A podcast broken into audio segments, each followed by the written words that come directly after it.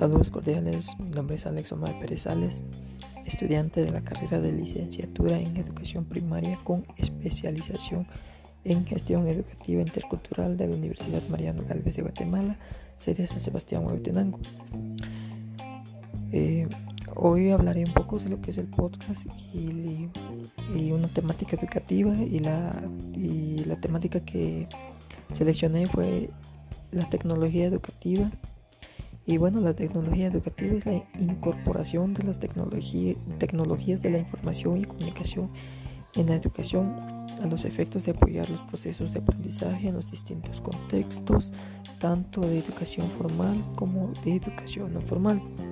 Entonces el título de mi podcast es Podcast y la tecnología educativa. Entonces, para, pero para seguir, tengo tres preguntas sobre el podcast y la primera es, ¿el podcast nos puede servir como herramienta de entrevista? Sí, por supuesto que sí, debido a que nos permite grabar y editar el mensaje entre el emisor y receptor. ¿En qué directorios puedo añadir mi podcast para que más gente me descubra? Esto depende de la creatividad de la gente o el editor, ya que podcast puede ser lo más atractivo auditivamente con la ayuda de algunas modificaciones o efectos. ¿Cuáles son tus consejos básicos para tener éxito en podcast? Pues aquí tenemos eh, diferentes respuestas. La primera sería, sé tú, eh, sé tú todo el tiempo. Sé original, mezcla conceptos, actualiza tu obra de arte.